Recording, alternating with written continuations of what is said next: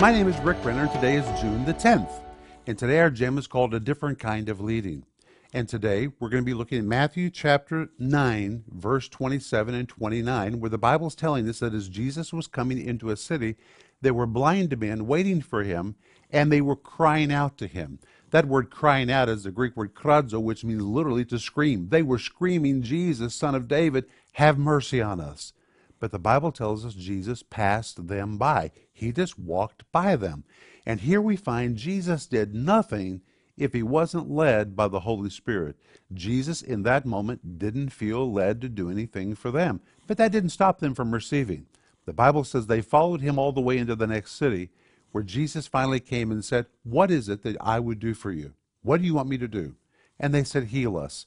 And Jesus said, Be it unto you according to your faith. It was the equivalent of saying, Guys, I don't feel led to do anything for you this time. This time, you're going to have to get it on your own faith. The good news is they got it. But what I want you to see is this is a different kind of leading. In this case, Jesus was led not to do something.